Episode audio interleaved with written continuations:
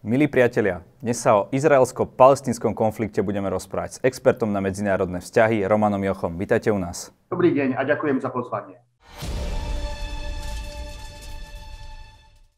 Zdravíme vás do Čech. Pán Joch, povedzte nám, ten izraelsko-palestinský konflikt je tu už nejakú dobu, dostaneme sa k tomu. Čo bolo tou rozbuškou preto, aby sa to tak eskalovalo v posledných týždňoch? Rozhodnutie Hamásu opäť ukázať na svoju dôležitosť, štilizovať sa do pózy hlavného predstaviteľa palestinského národa, ktorý najefektívnejšie bojuje proti tomu veľkému nepriateľovi štátu Izrael. Takže toto Hamas, čo je teroristická organizácia, ktorá vládne diktátorským spôsobom v pásme Gazy, eh, robí periodicky opakovanie. Iba si spomeňme na ten rok 2009, skôr prelom rokov 2008-2009, potom bol menší konflikt 2012, potom relatívne väčší konflikt 2014. Tak toto Hamas robí periodicky. Hamas, aj keď je to arabské sunnické hnutie, je podporované Iránom. Presnejšie povedané súčasným fanatickým režimom ajatoláhov v Iráne. A zrejme Iránu vadí, že mnohé arabské sunnické krajiny ako Spojené arabské emiráty, Omán, do určitej miery Maroko, ale hlavne v pozadí je Saudská Arábia, sa s Izraelom dohodli na spolupráci. Takže Irán opäť chcel ako keby skaziť arabsko-izraelské vzťahy a podnietiť palestínsky boj, ako sa tomu hovorí v mytológii, v skutočnosti teroristické útoky proti štátu Izrael. Tou zámienkou bolo to, že vraj údajne izraelská policia zasiahla necitlivo voči veriacim moslimským, arabským modliacim sa na chrámovej hore v Jeruzaléme počas sviatku Ramadán. Ale to iba zámienka. Ten skutočný dôvod je, že Hamas je proste teroristická organizácia, ktorá nikdy neuznala právo štátu Izrael na existenciu v akýchkoľvek hraniciach, aj tých najmenších možných. A jeho programovaným cieľom, cieľom Hamasu je eliminácia štátu Izrael. Uh, tam, čo sa týka tej rozbušky, sa hovorilo aj o uzavretí Damašskej brány v tom starom Jeruzaleme, potom tam bol ten policajný nájazd. Toto malo nejaké opodstatnenie? Že tam tí policajti, všetci sme videli tie videá? Ťažko povedať. Ehm, videá nemusia byť vždycky tie, ktoré najvernejšie zobrazujú, e, čo sa skutočne stalo, závisí, koľko do toho záberu dáte, čo tam dáte, čo tam nedáte. E, nikto z nás, alebo aspoň ja osobne som tam fyzicky nebol prítomný, takže e, nemôžem posúdiť, do akej miery bol izraelský policajný zásah citlivý či necitlivý. Pravdepodobne mali preto určitý dôvod, ale možno došlo, to nemôžeme vylúčiť, k akejsi uh, nerozvážnej analýze situácie, že možno ten izraelský postup mohol byť citlivejší. Ale ako hovorím, uh, je ťažko hodnotiť zásah, keď nemáme tie informácie, ktoré viedli uh, k prebežnej opatrnosti Izraelcov. Možno mali informácie, že sa chystá niečo nepríjemného, a preto predbežne, aby chránili ako aj životy svojich policajtov, tak samotnej arabskej palestinskej populácie skôr zaviedli viacej reštriktívne opatrenia. Ale e, to je iba špekulácia. O tomto ja osobne nemám dostatočné informácie. Ďalším z tých dôvodov sa uvádza vysťahovávanie e, palestínskych obyvateľov, alebo palestínčanov, nazvime to, e, zo štvrti Jeruzalemskej Šeržara. Čo vy na to? Jedná sa o 6 domov, v ktorých doteraz žilo 6 palestinských rodín. Tie domy boli vlastnené židovskými majiteľmi pred rokom 1948-49. Potom, keď bol Izrael, štát Izrael napadnutý armádami piatich arabských štátov, tak e, túto oblasť a celú oblasť východného Jeruzaléma, tej časti, ktorej hovoríme západný breh, obsadila jordánska armáda. A židovské komunity, ktoré tam žili stáročia, boli vyhnané. Mali kam ísť do štátu Izrael. Ale ich majetok bol skonfiškovaný. Napríklad v starom meste Jeruzaléme, ktorý bol pod správou Jordánska až do 6-denej vojny v roku 1967, boli zničené všetky synagógy, ktoré tam boli stáročia. Takže tá židovská rodina, alebo tých 6 židovských rodín z tých 6 domov, boli vyhnané a ich majetok bol skonfiškovaný. No a potom po roku 67 keď Izrael opäť bol napadnutý a obsadil západný breh aj východný Jeruzalém, tak tie židovské rodiny sa domáhali vrátenia svojho majetku. Ale čo je podstatné, je to, že Izrael je demokratický právny štát.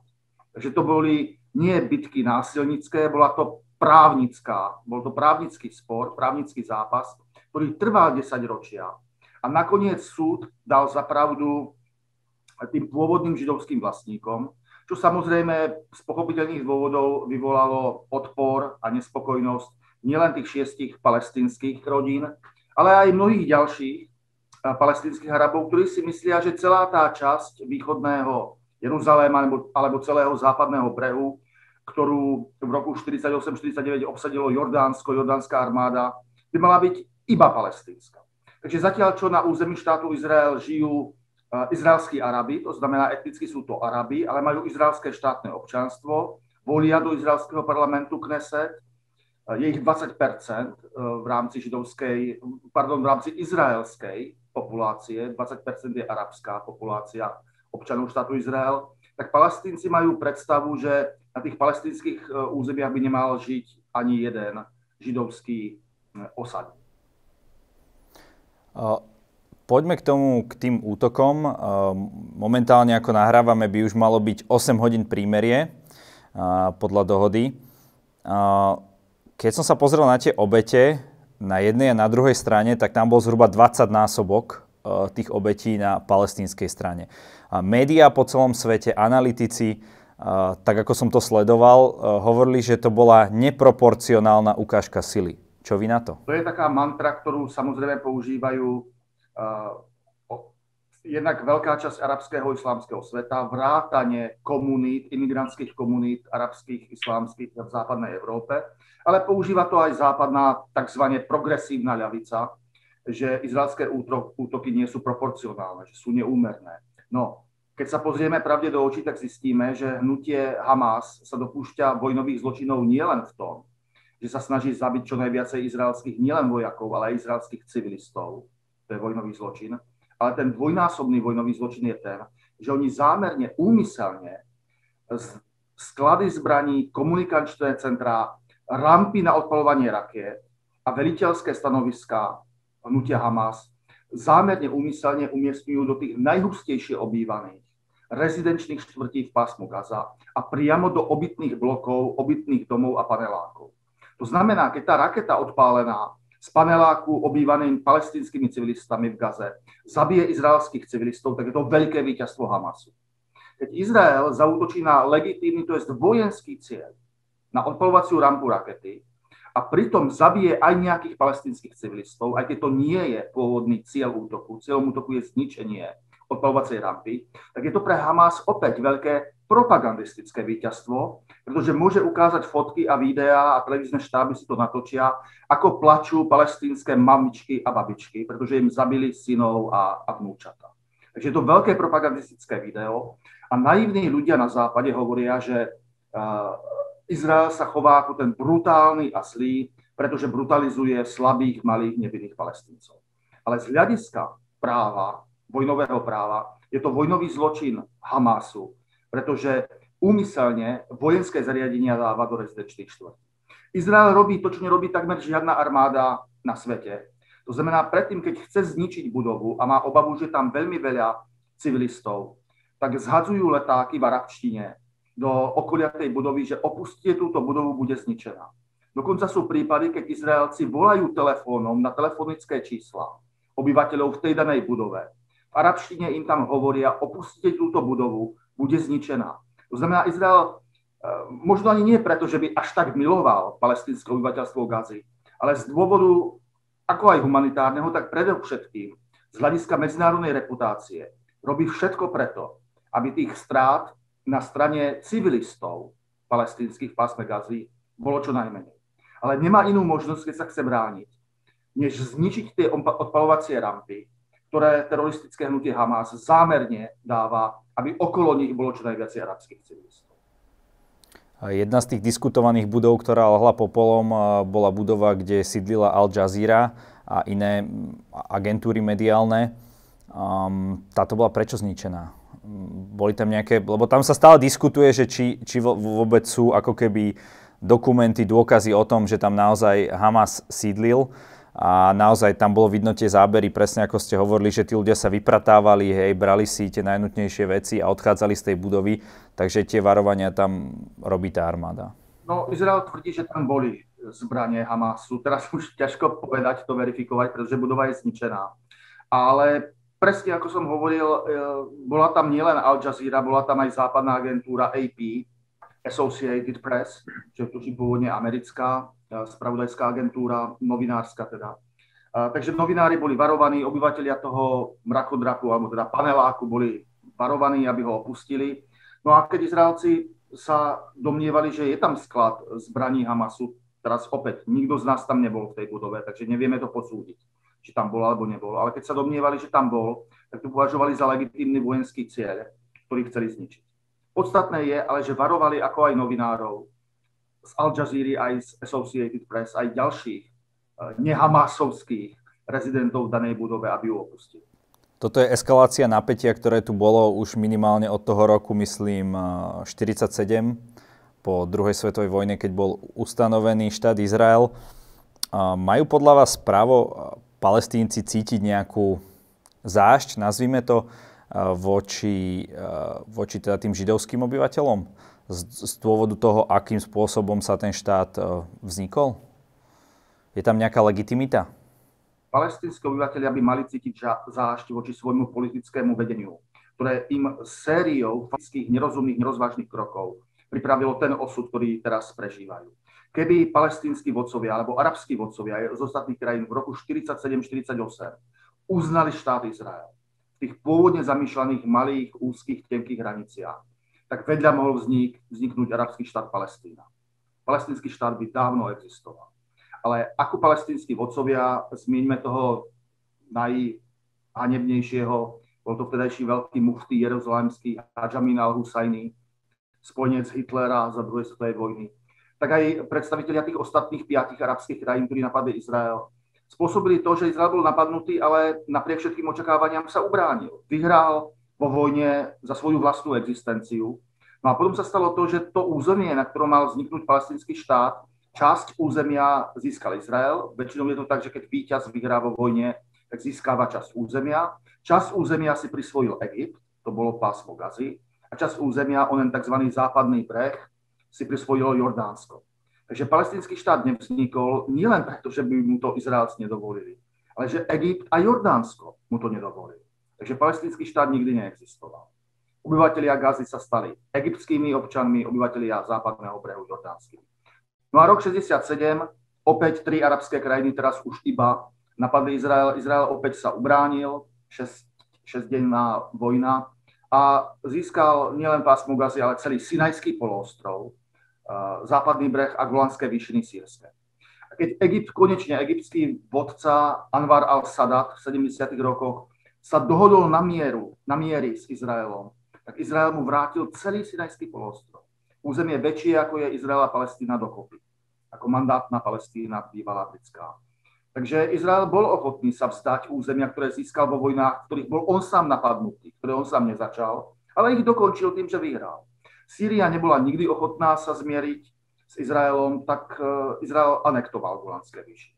No a legálne postavenie západného brehu je otvorené ako hovorím, nikdy tam nebol palestinský štát, takže predstava, že celý západný breh musí byť súčasťou palestinského štátu, to je prianie, preto nie, preto nie je dôvod. To záleží od jednania. Môže, ale aj nemusí tam vstúpiť palestinský štát.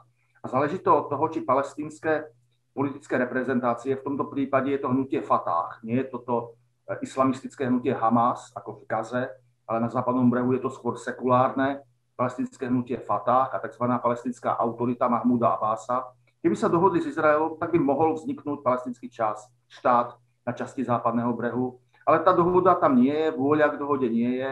Situácia ale pre hm, palestíncov na západnom brehu nie je tak tragická ako v Gaze, pretože západný breh je integrovaný do izraelskej ekonomiky. Takže palestínci žijúci na západnom brehu patria k tým uh, Arabom, ktorí patria k tým najviacej prosperujúcim.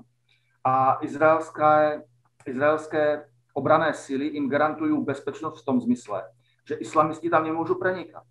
Takže na západnom brehu sme nevideli také tie krvavé scény, aké robil islám, tzv. islamský štát v Sýrii a v Iraku. A to vďaka izraelskej bezpečnostnej garancii. Takže e, palestinci, ich hrdosť je urazená. E, chcú mať svoj vlastný štát. Ekonomicky sa im žije dobre. Sú v takom bezpečí, v akom obyvateľia Sýrie alebo Iráku nie sú posledných 10-11 rokov. Za to, že nemajú vlastný štát, môžu vďačiť v úvodzovkách neústupnosti a nerozumnosti svojich vlastných vodcov. A to ešte dopadne dobre, palestínci za západnom brehu, pretože tam je sekulárna diktatúra.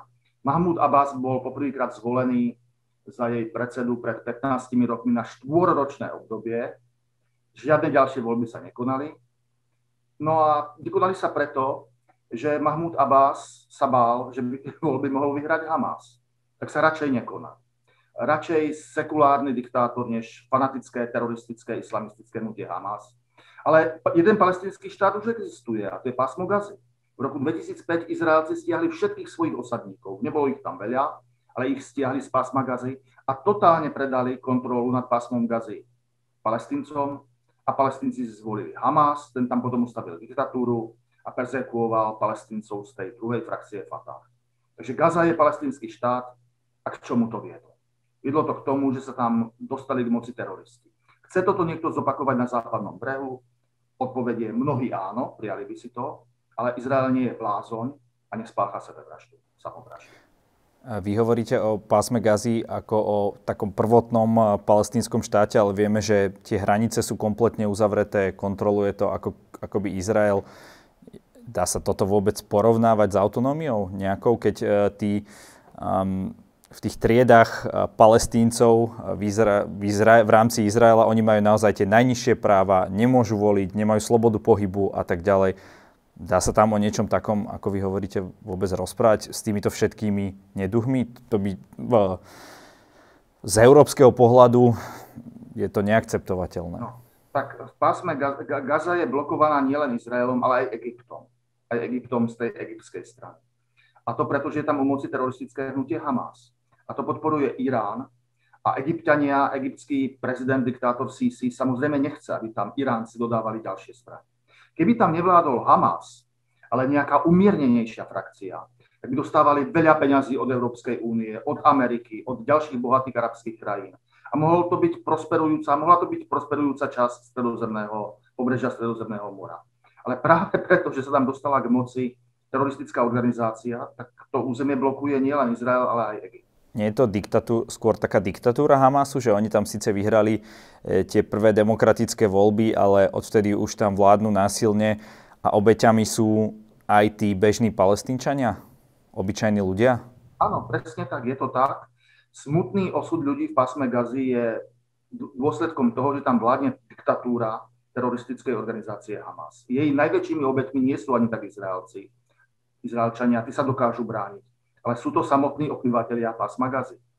Situácia na západnom brehu je tá, že arabskí palestínsky obyvateľia západného brehu nemajú izraelské občianstvo a preto nie sú v rovnoprávnom postavení. To je pravda, majú tam rôzne nepríjemnosti, musia mať tam kontroly rôzne, checkpointy, nemôžu sa pohybovať, ako by chceli, pretože legálne postavenie západného brehu nie je vyriešené.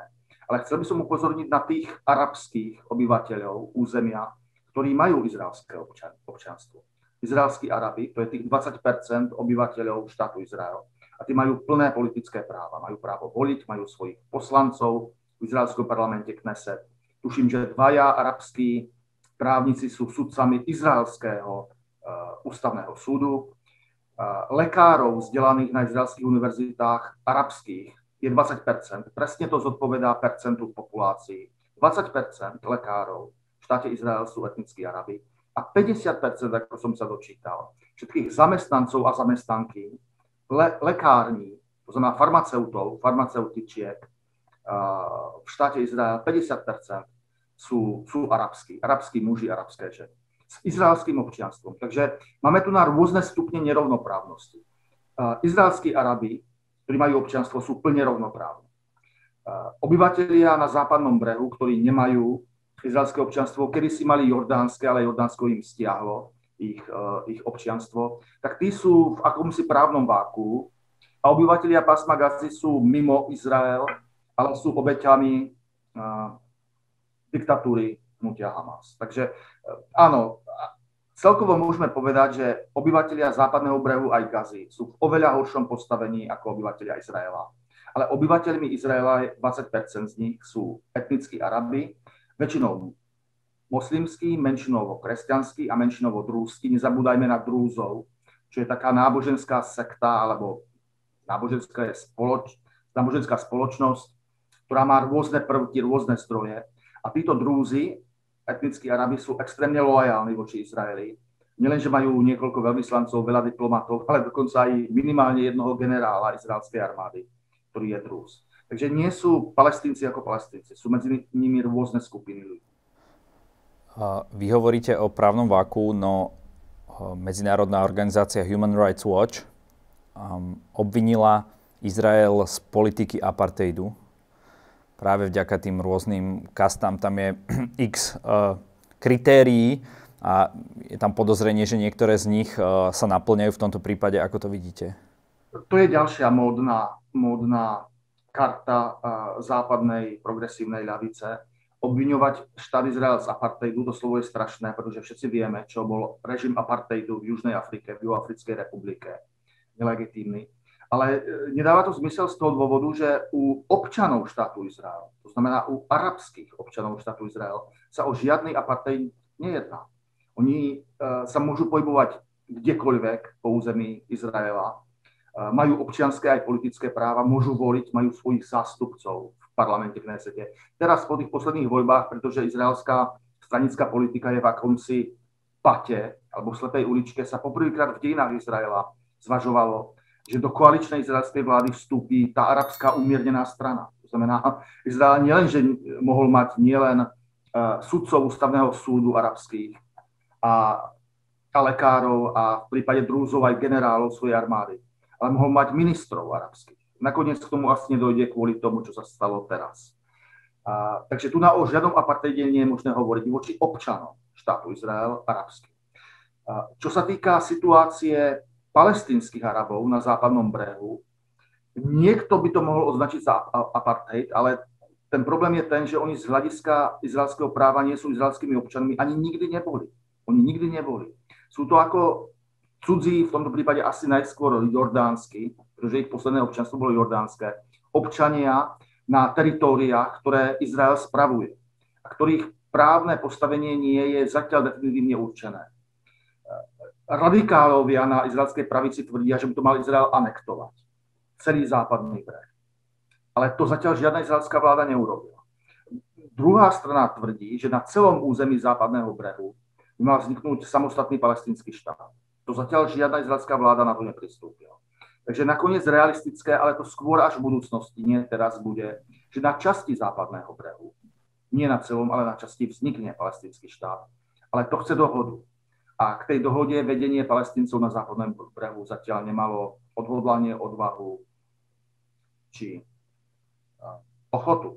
A tu je dôležité povedať aj odvahu. Predstavte si, že by nejaký palestinský predstaviteľ uzavrel dohodu so štátom Izrael. Nejakú kompromisnú ako si môže byť istý, že by ho radikáli z vlastného tábora, napríklad hnutia Hamas, nezavraždili. To sa stalo odvážnemu egyptskému prezidentovi Sadatovi, ktorý mal tú odvahu uznať právo štátu Izrael na existenciu, získal Sinajský polostrov späť, no a moslimskí bratia z moslimského bratstva egyptského ho v roku 1980 alebo 81 zavraždili. Ale to sa stalo aj uh, Michaelovi Collinsovi, keď bojoval za írskú nezávislosť, keď uznal, že teda nikdy nebude ten írsky ostrov e, celistvý. Takže nie je to len e, nejaká blízkovýchodná záležitosť, ale máme to aj tu e, v civilizovanej Európe v vodzovkách. Presne, tá vaša analógia je úplne presná. Keď v roku 1922 bola otázka, či má vzniknúť samostatný írsky štát, tak Briti povedali, áno, vznikne, ale jedna provincia Ulster, pretože tam je väčšina protestantov, ktorí sú lojálni voči britskej korune, tak tí si neprajú byť súčasťou Írskej republiky, tak tí zostanú naši. A teraz radikáli z Írskeho republikánskeho hnutia trvali celé Írsko alebo nič a umiernení ako Michael Collins a Arthur Griffith povedali, no lepší nejaký štát než žiadny, my získavame väčšinu ostrova. Takže pristúpme na tento kompromis. urobili dobre, že pristúpili. Vznikla samostatný nezávislý írsky štát, neskôr Írska republika, ktorá existuje dodnes. Alster mal rôzne postavenia v dejinách, teraz je to také kondomínium írsko-britské, uvidíme, čo bude ďalej. Ale bolo to rozumné. Boli ochotní ku kompromisu, získali veľa, veľkú časť Írska, Írskeho ostrova a vznikol írsky štát. Zatiaľ palestinskí vodcovia k takémuto kompromisu uh, nedostaneme 100% západného brehu, ale čo keby sme dostali 95% západného brehu plus časť východného Jeruzaléma ako hlavné mesto nového palestinského štátu. Keby na takýto kompromis pristúpili, už dávno majú vlastný palestinský štát. Nevyhovuje ale táto situácia, lebo ako to ja, minimálne ako to ja vnímam, naozaj, keď sa bavíme o tých bežných ľuďoch, tak palestínčania neuznávajú ani 1% štátu Izrael, na druhú stranu Izraelci zase neuznávajú, hovoria, že čo je to Palestína, hej, ja takú krajinu nepoznám. Čiže ako keby tá nevraživosť je tam 100% z oboch strán nie je to tak, že tým, že sa nedohodli, tak potom Izrael na to ide povedzme tou tvrdšou cestou, že e, kontroverzné je napríklad budovanie teda tých v vodzovkách osád na západnom brehu rieky Jordán, ktorým viac a viac zaberajú to územie, ktoré malo byť pôvodne v tej dohode zo 47 palestínsky štát.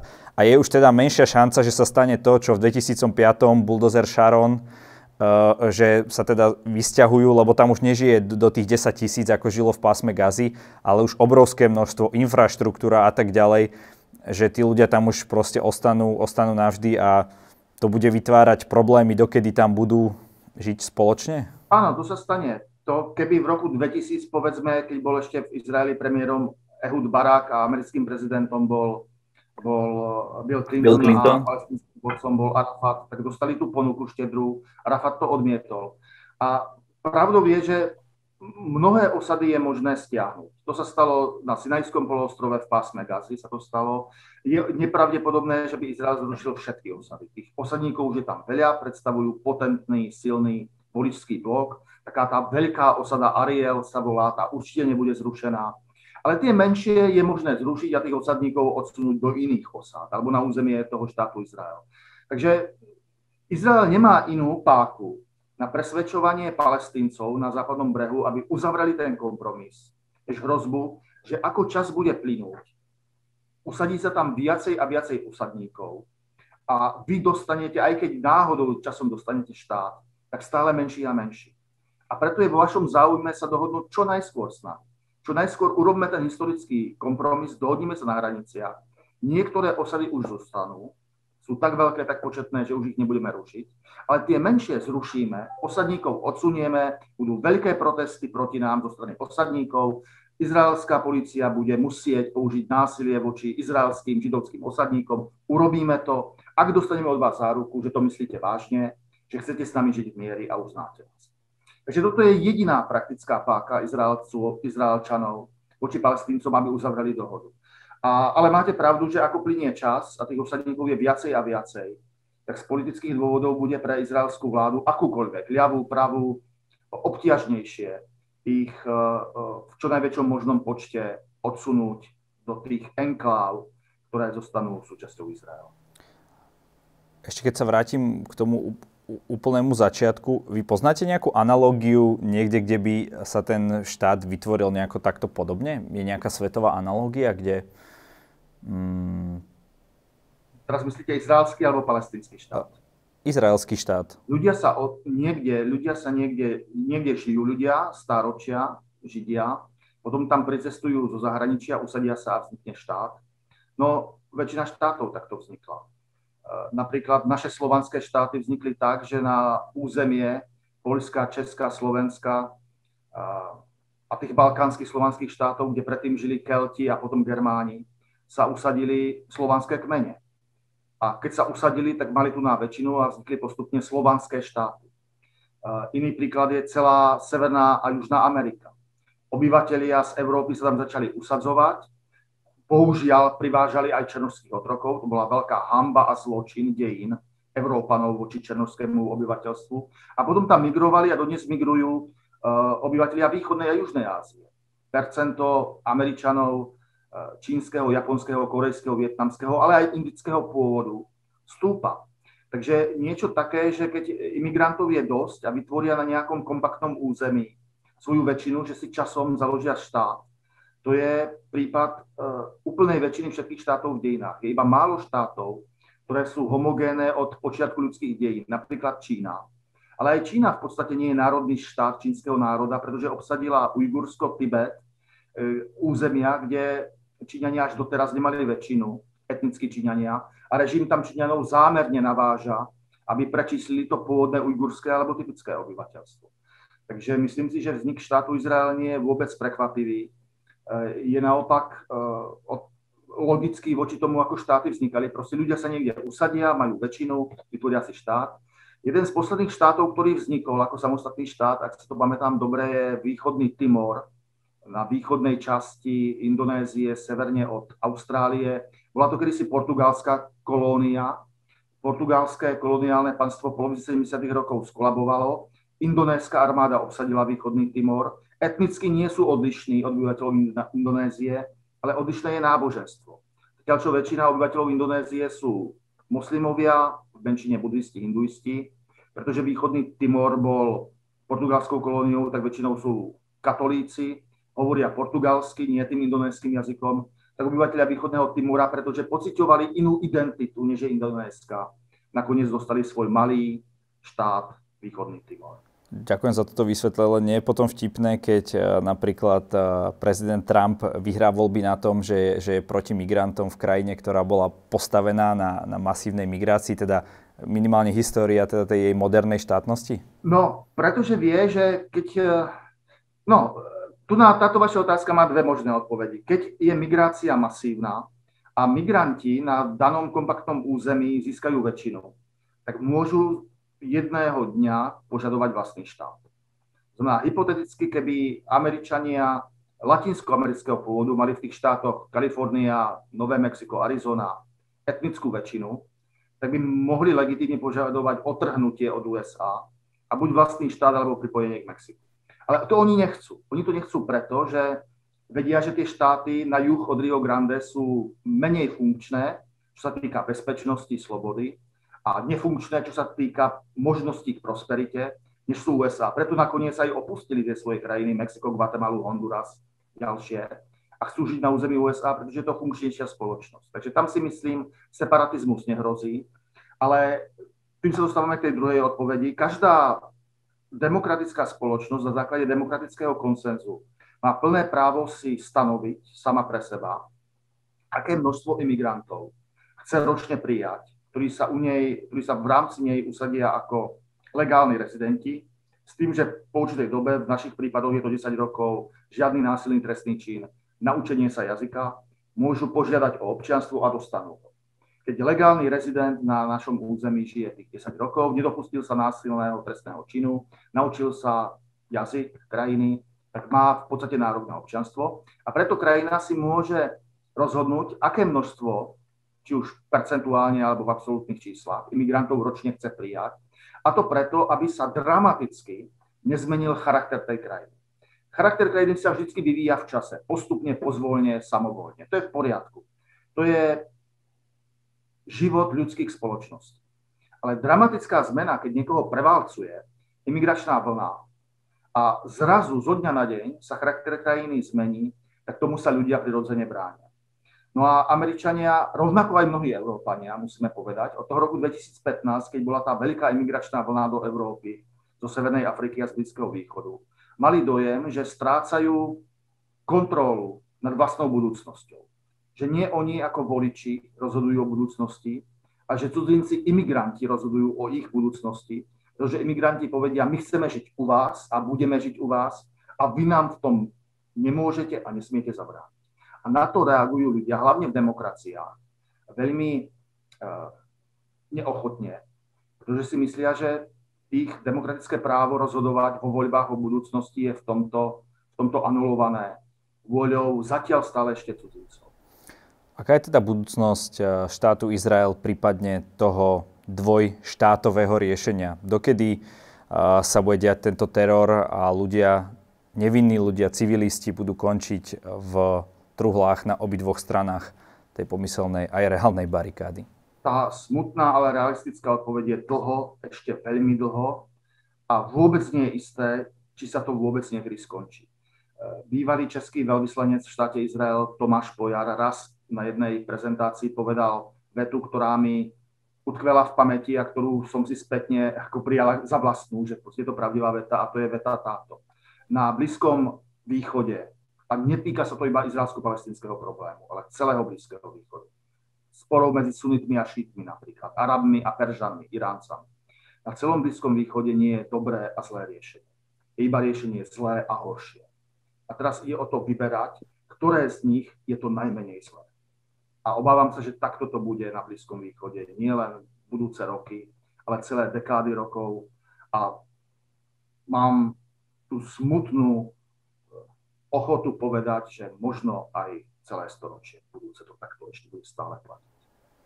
Vy ste v niektorých rozhovoroch hovorili, že my na jednu stranu riešime nejaké obete izraelsko-palestinského konfliktu, na druhú stranu vôbec neriešime iné autokratické režimy po celom svete, kde sú tie obete ešte aj vyššie režimy, menej demokratické, aj pre ich ako keby oponentov tých režimov. Tak sa pýtam, prečo práve tento, tento konflikt na seba strháva takú pozornosť v podstate celého sveta. Keď si pozriete dnes hlavné spravodajské televízie, mm, tak toto je na, na, na tých prvých miestach. Presne tak. Izrael je minimálne, ani nie percento, je to menej než percento, ako svetovej populácie, tak územia našej planéty, to znamená pevniny na našej planéte. A aj tak má, aj napriek tomu má disproporcionálnu pozornosť celého sveta keby sme hovorili o, nejakom, o nejakej neproporčnosti zásahov, tak je to zásah médií pri sledovaní uh, otázky štátu Izrael. A prečo to tak je? No jednak preto, že u niektorých režimov platí e, z nášho pohľadu, aj keď tí ľudia by sa naštvali, keby som ich z tohoto obvinil, že sú proste rasisti, že si myslia, že keď nejaký černožský diktátor sa chová genocidne voči inému černožskému kmeniu, že nič lepšie tam nemôžeme očakávať. Že naše očakávania voči africkým vládcom sú tak nízke, si hovoríme, aj tak sa to nikdy nesmení. E, náš e, naj, najbrutálnejší režim voči vlastnému obyvateľstvu je severokorejský. E, každý si hovorí, s tým sa nedá nič robiť. Proste je tam dynastia Kimov, kým prvý, kým druhý, kým tretí je to teraz. Chovajú sa strašne, ľudia tam žijú ako, ako úbožiaci, ako zvieratá. Ale kto sa venuje problému Severnej Korei z hľadiska ľudských práv? Nikto. Pretože všetci si myslia, s tým sa nedá nič robiť najmocnejšia diktatúra na svete, čo sa týka vojenskej moci, aj ekonomickej moci, je Čína. Čínska komunistická strana v Ujgursku, v Xinjiangu, tej severozápadnej provincii pevninskej Číny, sa dopúšťa takmer genocídy. A niektorí hovoria, že nie takmer, ale doslova genocídy voči tomu ujgurskému, z okolností moslimskému, ale umiernenému moslimskému obyvateľstvu. Teraz začína kritika západných firiem, ktoré tam investujú. A nastane akési, akési stiahovanie investícií minimálne z provincie Xinjiang, kde dochádza k tomuto, k tejto kultúrnej, minimálne kultúrnej, ale častokrát aj fyzickej genocíde Ujgurov. Ale aj tak, všetci si hovoria, ten režim je tak silný, že s tým nič nemôžeme urobiť. Ale Izrael, na jednej strane tá obsesia, posadnutosť Izraelom je poklonou, pretože hovoria si, no Izraelčania, to sú slušní, civilizovaní ľudia a preto by sa mali chovať lepšie voči palestíncom. Na nich máme vyššie morálne nároky, než máme na čínskych komunistov, Kima Kim Jong-una alebo nejakého černožského diktátora v subsaharskej Afrike. Na nich máme vyššie morálne nároky, chceme od nich viac a za druhé je tu presvedčenie, Izrael je tak malý, tak malý, že keď bude brutálny medzinárodný nátlak Európy a Severnej Ameriky voči Izraeli, tak Izraelci ustúpia. Si myslia mnohí, ale samozrejme každý, kto sleduje izraelskú politiku, tak vie, že je pluralitná, nie je monolitná, sú tam rôzne smery a je veľmi málo pravdepodobné, že Izrael ustúpi nejakému brutálnemu diplomatickému nátlaku zo strany Európy a Severnej. Je pravda, že sa možno trošku zaujíma, e, zabúda v úvodzovkách na to, že Izrael je naozaj jediná demokracia e, na Blízkom východe a že aj oni tam majú rôzne vnútrostranické problémy, aké sú bežné v, de- v demokracii, ktoré možno ani až tak niektoré nesúvisia s e, týmto izraelsko palestinským konfliktom. Zoberme si len stranu tých ortodoxných e, Izraelcov, ktorí napríklad neuznávajú štát Izrael. To je obrovská populácia, ktorá má ako to povedať, viac, viac detí, hej, že stále narastá a tak ďalej, ale to už by bolo na úplne inú debatu. Pán ja vám ďakujem za tento váš príspevok. V našej relácii môže každý na záver niečo odkázať našim divákom. Niečo možno, čo nezaznelo, alebo čokoľvek. Nech sa páči. No, predovšetkým ja vám ďakujem za pozvanie na túto diskusiu. Dúfam, že pre našich poslucháčov a divákov sme aspoň niečo zaujímavého a možno aj niečo málo nového povedali. Ak áno, tak musíme byť e, veľmi radi a spokojní. Ja by som možno povedal na záver také pozorovanie, že človek žasne, keď sa pozerá do dejín, aké rôzne mutácie antisemitizmus e, v dejinách e, zaznamenal. Tak kedy si to bol predovšetkým náboženský antisemitizmus. Židia boli iného náboženstva než väčšina Európanov. Preto antisemitizmus. Neskôr to bol antisemitizmus rasový, to bol nemecký nacizmus, to bol Hitler. Iná rasa, vraj menej cená, to znamená antisemitizmus. No a teraz je to antisemitizmus skôr politický a týka sa ani nie tak konkrétnych židovských osôb, ale štátu, židovského štátu. Je veľa európskych štátov, veľa amerických štátov, veľa arabských islamských štátov, ale na svete je iba jeden, jeden jediný a to malý židovský štát. A aká veľká nenávisť sa voči nemu, sa voči nemu mm, objavuje. Takže antisemitizmus sa rôzne, rôzne mutuje, má rôzne podoby v dejinách a môj osobný odhad, čo sa týka západnej európskej spoločnosti, ku ktorej e, počítam aj našu Slovensku, je ten, že antisemitizmus kedysi, pred 60 70 rokmi, 80 bol záležitosťou pravice. Hlavne pravice, hlavne náboženskej pravice. A, a ľavica bola skôr internacionalistická, tolerantnejšia. Myslím tým sociálnu demokraciu pod ľavicou, nie komunistov, to boli totalitní. E, v súčasnosti pravica, či už náboženská alebo sekulárna, je, takmer vôbec nie je antisemická, skôr obdivuje štát Izrael ako štát, ktorý chráni svoju kultúru a svoju slobodu. A ľavica, skôr tá progresívna, tá nová ľavica, eh, je skôr, ona ne, nepovie, že je antisemická, povie, že je antisionistická a odmieta právo štátu Izrael na existenciu ako židovského národného štátu a chce, aby všetci obyvatelia medzi riekou Jordán a a Stredozemným morom získali občanstvo nového štátu. To znamená, k tým 20% izraelských Arabov občanov by boli pridaní všetci obyvateľia pásma Gazy a všetci obyvateľia západného brehu. Tým by arabská populácia na tomto území medzi Stredozemným morom a riekou Jordán prečistila židovskú populáciu. Štát by už nebol Izrael, bola by to Izrastína nebo Palestináel, nejak tak, ale bol by to väčšinovo arabský štát ktorom by Židia boli menšinou. Takže vznikol by ďalší arabský štát a zanikol by jediný židovský štát. A ja, aj keď uznávam, že mnohí ľavicoví intelektuáli to robia vo svojej dobrej internacionalistickej viere, ja to označujem za, za novú formu antisemitizmu, ktorá nie je prejavom nenávisti voči konkrétnym ľuďom, ale prejavom nenávisti voči jedinému židovskému štátu, štátu na svete.